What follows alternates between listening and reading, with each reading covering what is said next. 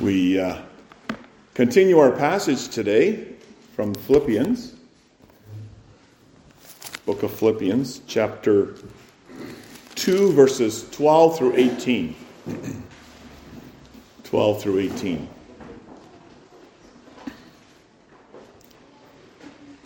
You know the, uh, the hymn of Christ, obe- uh, descent to earth and his obedience even unto death, even death on the cross, and then him being exalted to be our Lord has implications. And there's further um, further application, you could say, of that in verses 12 through 18 of Philippians chapter 2.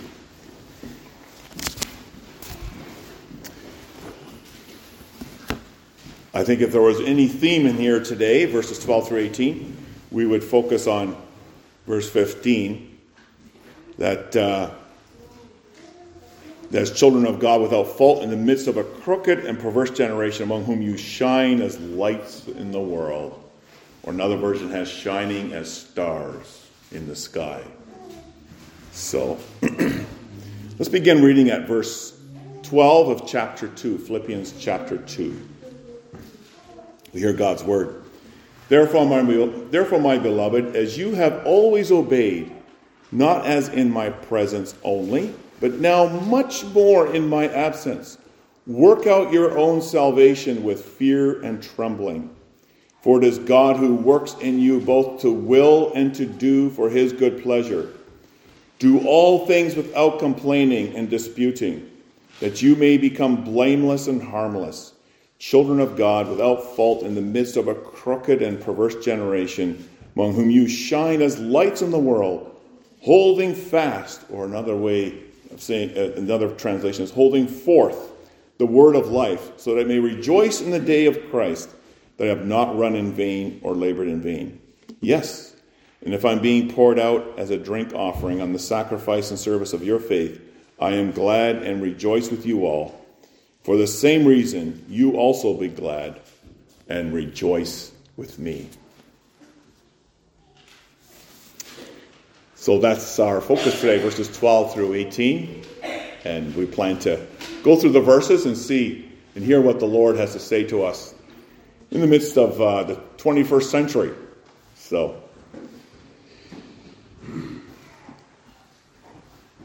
real stars, right? True celebrities. Boy, don't we often hear about that. Real stars, true celebrities.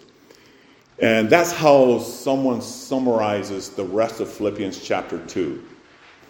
Okay, what's the Apostle Paul talking about? Of course, he's not talking about uh, movie stars, Hollywood or Bollywood. He's not talking about those kinds of stars. And he's not talking about celebrities like Justin Bieber who's kind of spoiling his own life by now. No, through the Apostle Paul, who does Christ have in mind? You. Stars. Stars. And what do stars do? What do the light of stars do? They put holes into the darkness. That's powerful. Right? The light of the stars that put holes into the darkness. Notice what the Apostle Paul says. These stars, you are stars, bought with the what bought with the blood of Christ and inheriting a glorious kingdom which is forever and ever and ever. But in the meantime, you live in the midst of a crooked and perverse generation. But in the midst of that, you shine as stars. You shine as lights in the world. In the light of the self denying love of Christ, right? You see how he emptied himself of his reputation all the way to death, even death on the cross, so that we might have life. And the fact that he's Lord shows that he's able to give us that life and to walk in his ways. That's what the hymn has been speaking about in verses 5 through 11. And now, knowing that Christ died on the cross for our sins, and that he has been raised from the dead to be our Lord. Living under his lordship means that as God's children, what do we do? We surrender our lives, our whole life in loving obedience to Him. That's the key word here obedience. Living in obedience to Christ. That's really the, the, the key word in verses 12 through 18. You notice here, now comes therefore. Now that Christ has done all this for you, this is what He did. The first word in verse 12 is therefore. Therefore means, okay, so what? How does that apply to us? And in this passage, God calls us to grow. Right? He calls us to grow in obedience to Christ. He's your Savior. He's your Lord. He's the life giver. He's the one who gives the desire to do what He calls us to do. And so, what we're going to see today, first of all, is the power to obey. It doesn't come from us. The power to obey, we'll see from verses 12 to 13. And then, what's the purpose of obeying?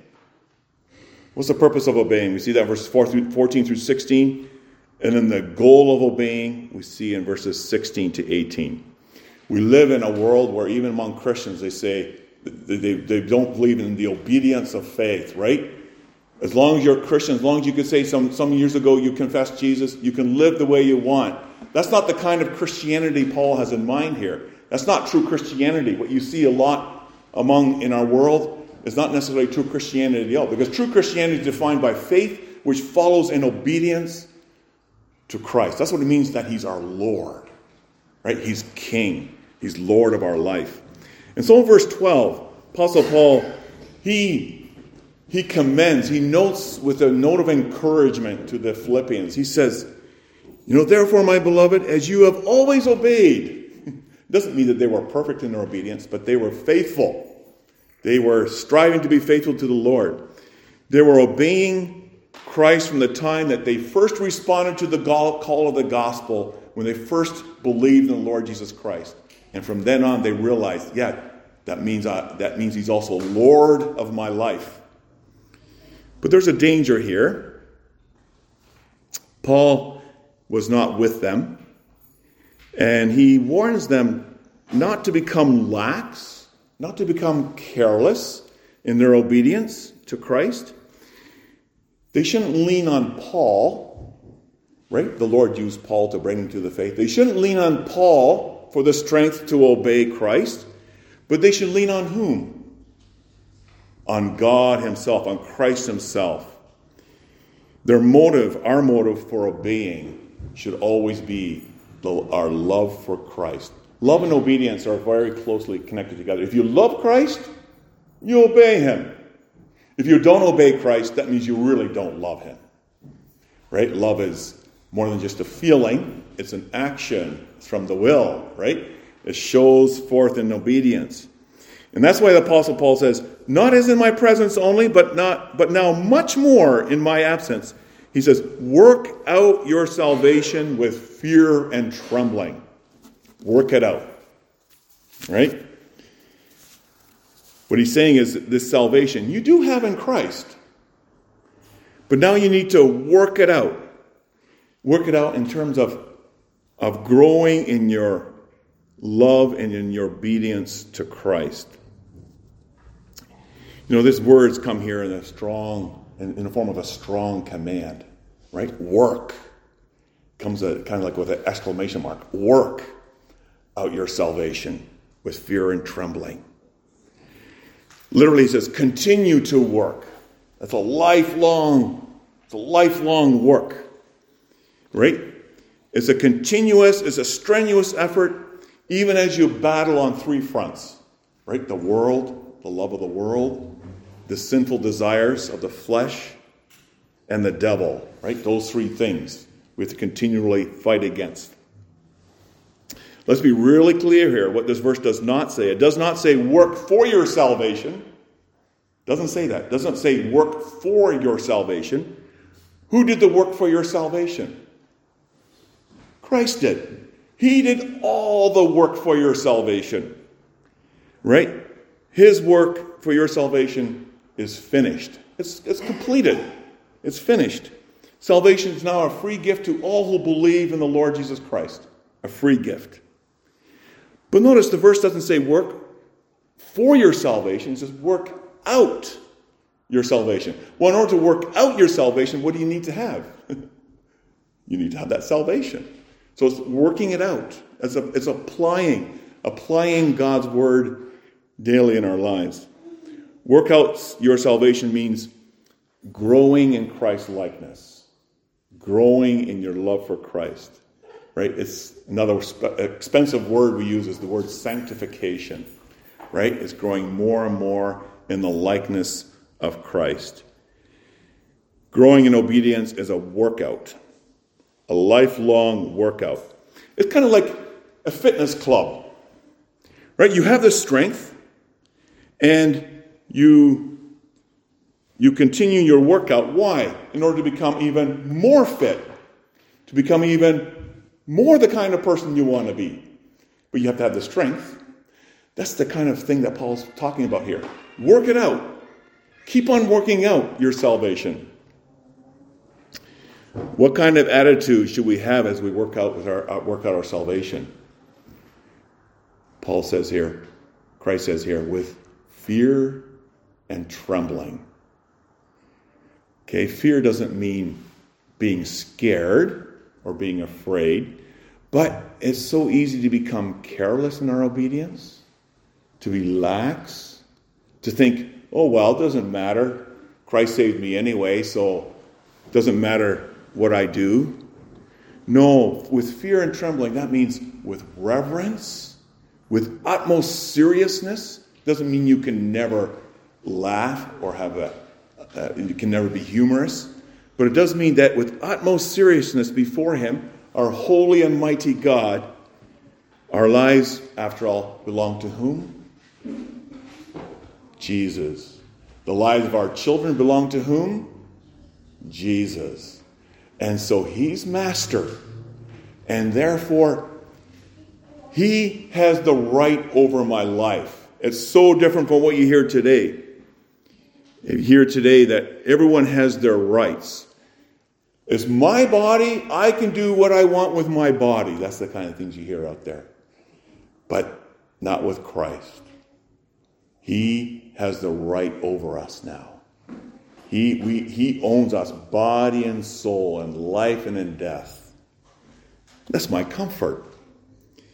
We sometimes forget the last words of the Great Commission in Matthew 28. Yeah, we're to make disciples. Jesus said these words due to consider the, his body our food and his body our salvation. The sacrament fits in very well with that, doesn't it?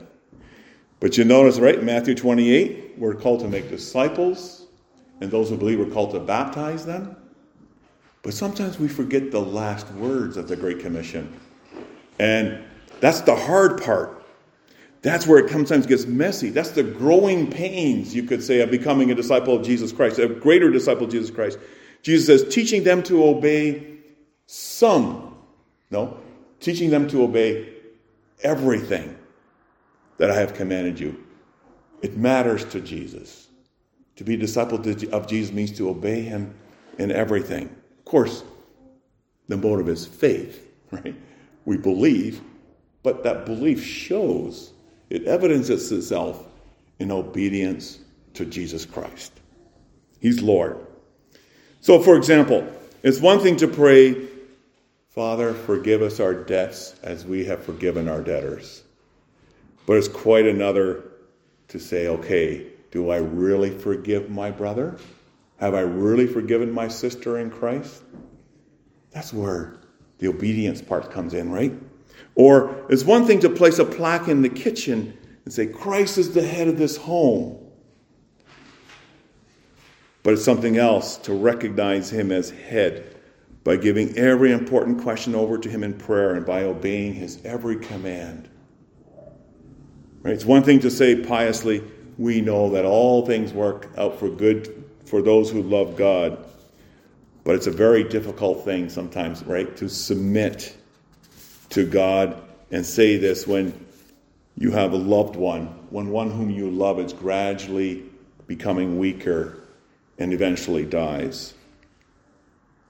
It's one thing to confess, love your enemy, but it's far more difficult when you wish from your head, when you wish from your mind that he were dead.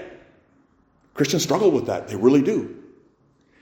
And if they didn't, if they knew that nobody else would see that person or see himself, if they knew that nobody would see him, they might even go and kill that person. Right?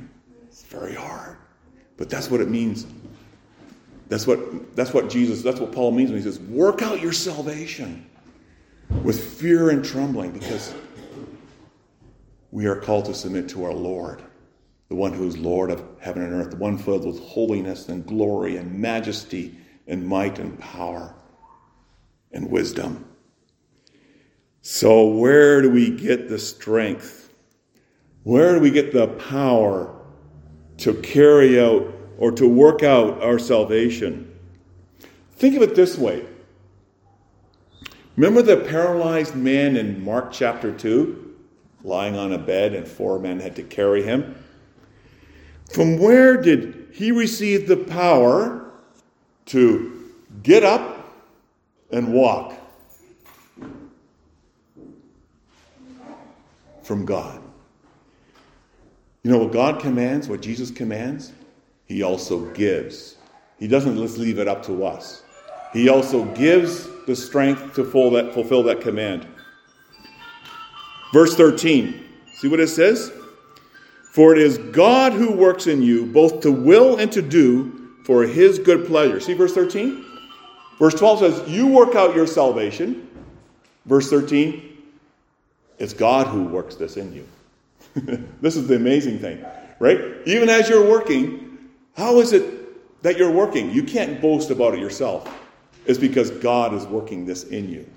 It's God who works this in you. That's how much He loves His children. He doesn't say, okay, you're saved, now it's up to you. He works this life inside of you, both to will and to do for His good pleasure. It's God who works in you. Literally, the word there is energizes. The word for energy, that's the word behind work here. That means it's an effective working. God never fails to carry out the effect that He wants to have in us. He works in us by His Holy Spirit, doesn't He? That's the work of the Holy Spirit in us to work out our salvation. Think of fuel or gasoline. It fuels the car, it energizes the car. But you're not going to go anywhere unless you put your foot, unless you step on the pedal. Only then will the car drive forward. It's the same thing with God. There is no such thing as uh, um, let God and you don't have to do anything. Uh uh-uh. uh When God is at work in you, the effect will be you will work out your salvation with fear and trembling. You know that same word, work and energy, we find in Ephesians 1 18 and 19. That same word. There it says, what is, know that know what is the exceeding greatness of his power toward us who believe. According to the working, there is that word working, according to the working of his mighty power, which he worked in Christ. What happened when he worked in Christ? He raised him from the dead and seated him at the right hand of God the Father Almighty. That's powerful. That's powerful. It's the exact opposite of the evil one, of the devil. What does he do? He now works in the sons of disobedience, those who don't believe in Christ. Understand that what you see in the world is actually the devil, it's actually Satan who's working by his energy, by his power in the sons of disobedience. That's the way the Apostle Paul talks about the generation that we live amongst is a corrupt and perverse generation. Not just a nice generation. It's not just a merely a fallen generation. Yeah, fallen, but in the sense of it's corrupt, it's morally warped, it is totally off track when it comes to the law of God. That's the kind of world we live in the midst of. And in the midst of that, we have this encouraging word. It's God who works in you both to will and to do for his good pleasure. Notice, not only to work, but to will. What does that mean? He's the one who even causes you to have the, the desire. He causes you to have the desire to do what he wants. That comes from God. That's grace. That's the grace of God. And if we don't have that desire, we can pray for it. As a matter of fact, when we pray for it, then we will also in faith act upon it. Just like whom? Just like the paralytic man. Think of the paralytic man in Mark chapter 2, totally powerless. And yet, at the word of Jesus, what did he do? The paralytic, he acted upon his faith. What did he do? He acted upon his faith. He got up. Yeah, picked up his bed and walked home. You say, well, how can a man just get out of bed like that? How could he change? How could, he, how could that reversal come? Well, by believing. And he acted upon his faith. And that's what God is talking about. He's the one who works in us to will and to do. Powerful. And he does that for his good pleasure. He does that for what a comforting thought. The next time you hear yourself saying, I can't do this, I can't obey this, I, I'm just too weak.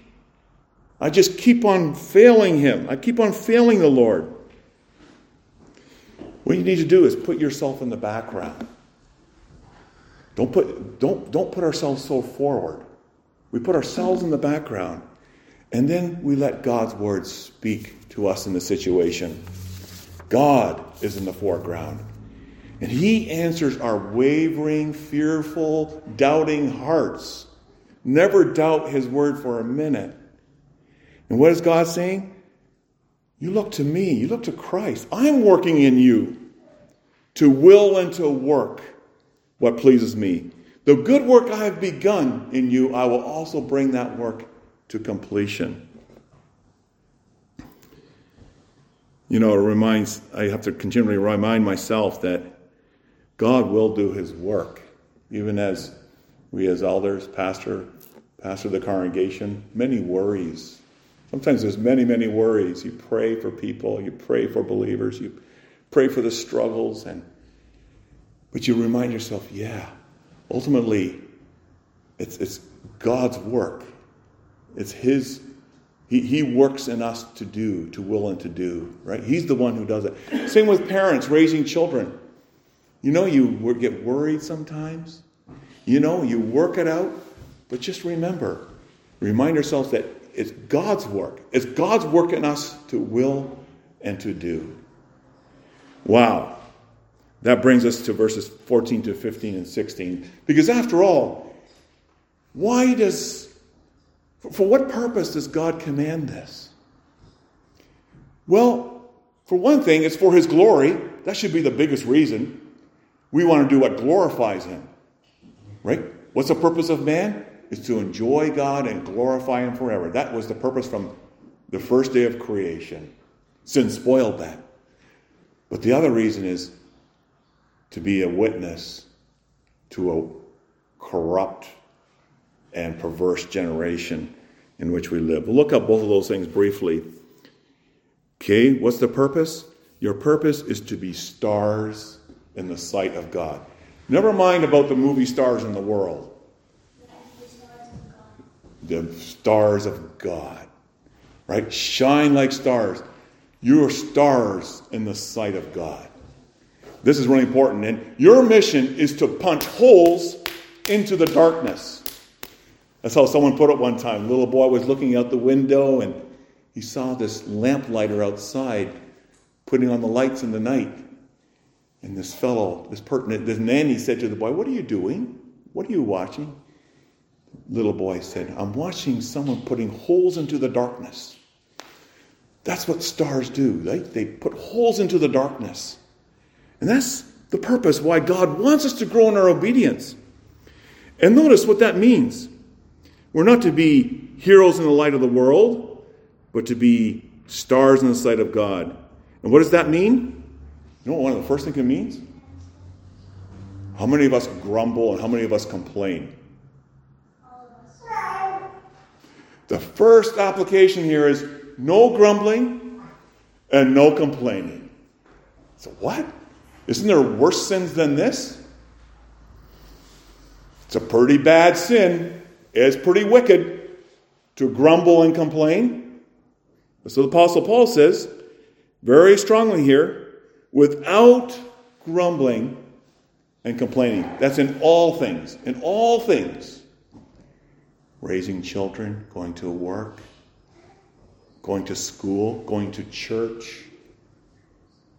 No grumbling. You're God's children. You're stars. Don't make the lights go out by your grumbling, complaining. When you grumble, complain, what happens? When you grumble and argue, a number of things happen. You're saying that God is not fair. You're a child of God.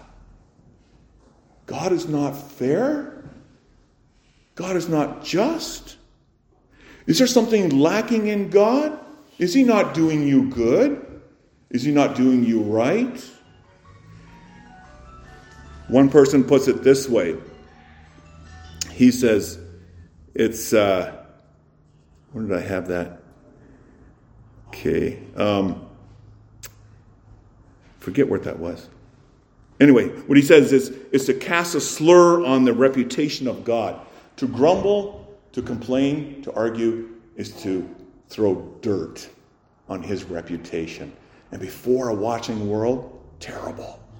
It's terrible sin. That's why the Apostle Paul says, no, no, no.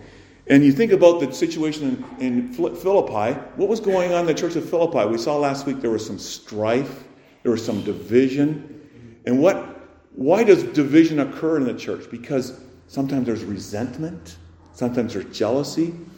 Apostle Paul says there were selfish ambitions. There were, if you look at verses 1, 2, 3, and 4, chapter 2, there were selfish ambitions, there was conceit. It's totally against all the one another's, right? The koinonia the Apostle Paul is addressing here. These are common sins among God's people, so we tend to think it's not so bad. But the Apostle Paul says, Do all things without complaining, without arguing.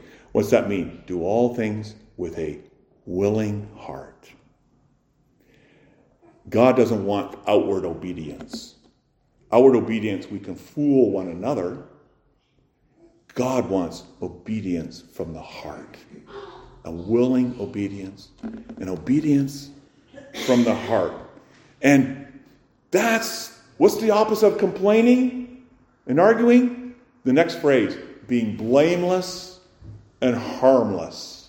it's really interesting. The opposite. The opposite of complaining, the opposite of arguing is being blameless and harmless. To complain and argue is not working out your salvation with fear and trembling. It's not trusting in God to work in you both to will and to do for his good pleasure. Rather, Paul says, Do all things without complaining and disputing, that you may become blameless and harmless, children of God without fault. Quite the opposite, isn't it? That you become blameless and harmless. That's the purpose. For the glory of God. Right? That we become blameless and harmless, growing in our Christ likeness. The Bible in Ephesians 1 says, God the Father, what did he do? He chose us in the foundation. He chose us in him before the foundation of the world. For what purpose? That we should be holy and blameless in his sight. Okay? Blameless does not mean without sin. Okay? Blameless means what? It means being faithful. It's one who's above reproach. Okay, so that doesn't mean doesn't mean being without sin, but one who is without reproach. Harmless is one who has no guile, no deceit. That's the that's the purpose. That's the aim. Right? Verses 15 and 16 describes the purpose. Children of God, without fault in the midst of a crooked and perverse generation, among whom you shine as lights in the world, holding fast the word of life. What a beautiful description, eh? Of the character of God in the life of the church. Shining stars, stars in the sky.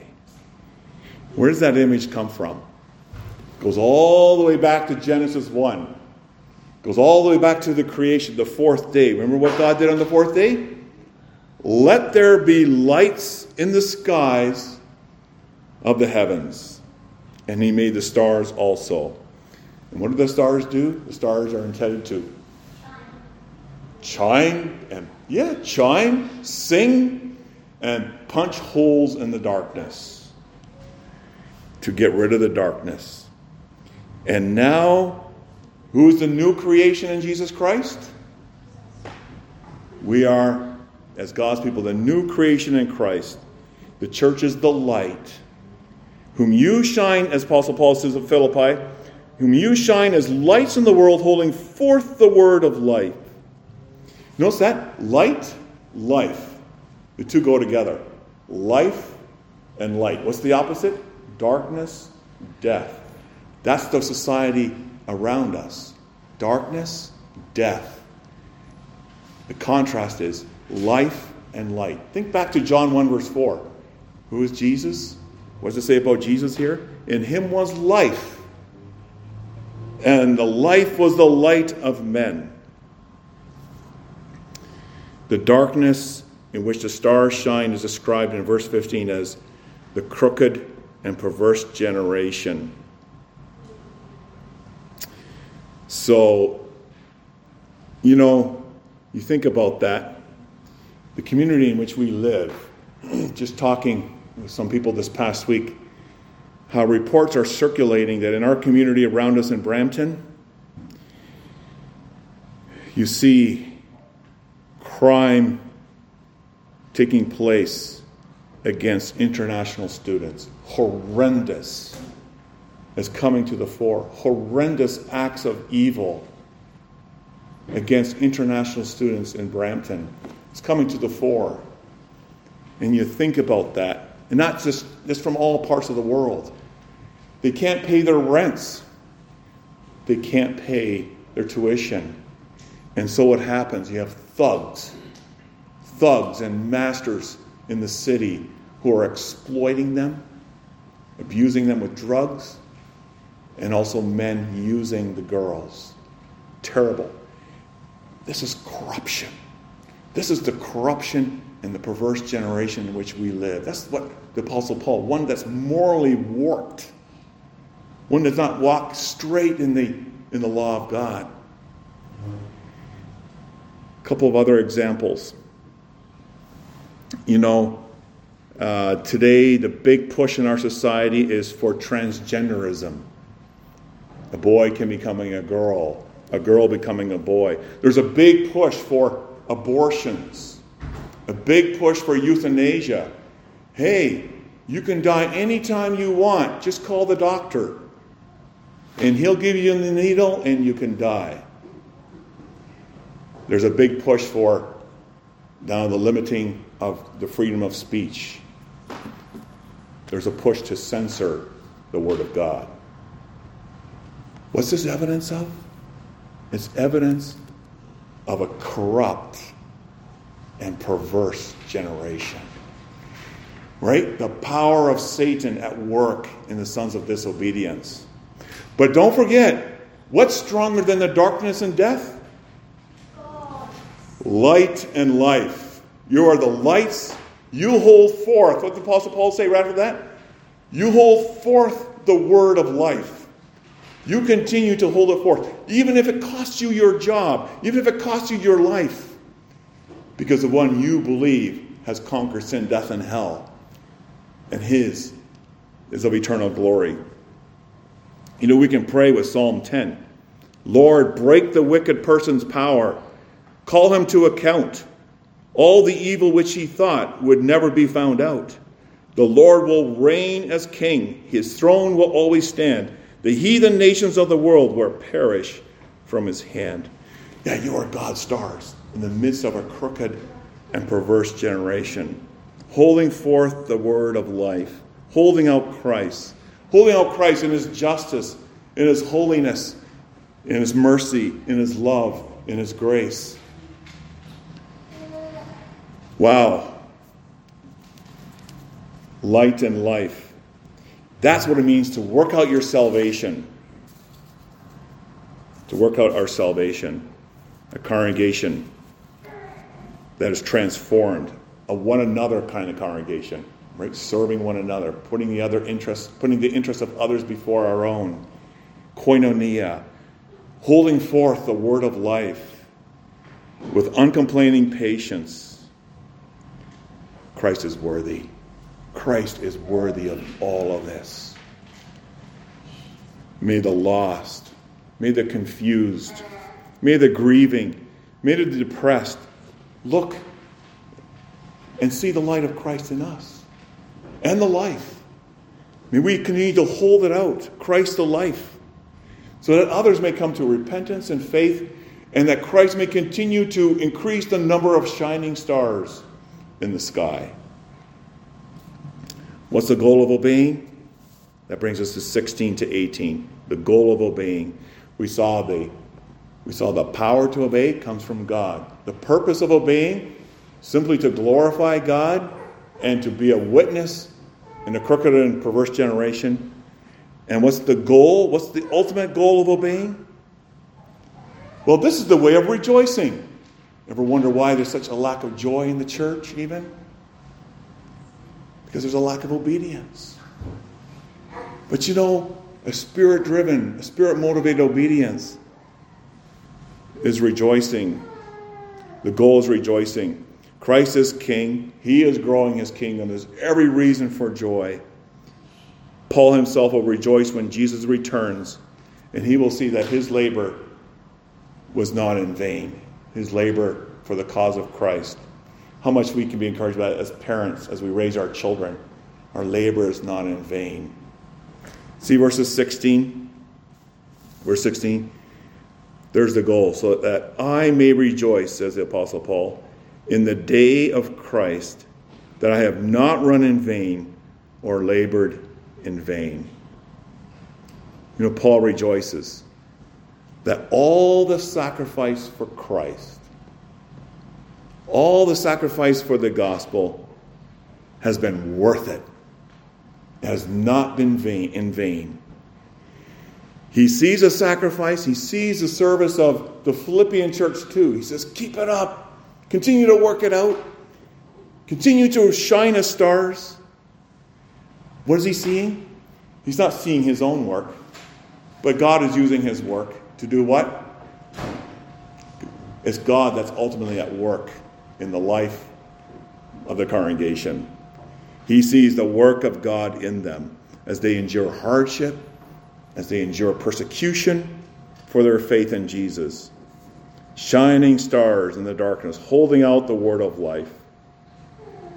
Christ is worth it all, worth all the strenuous labor and even persecution.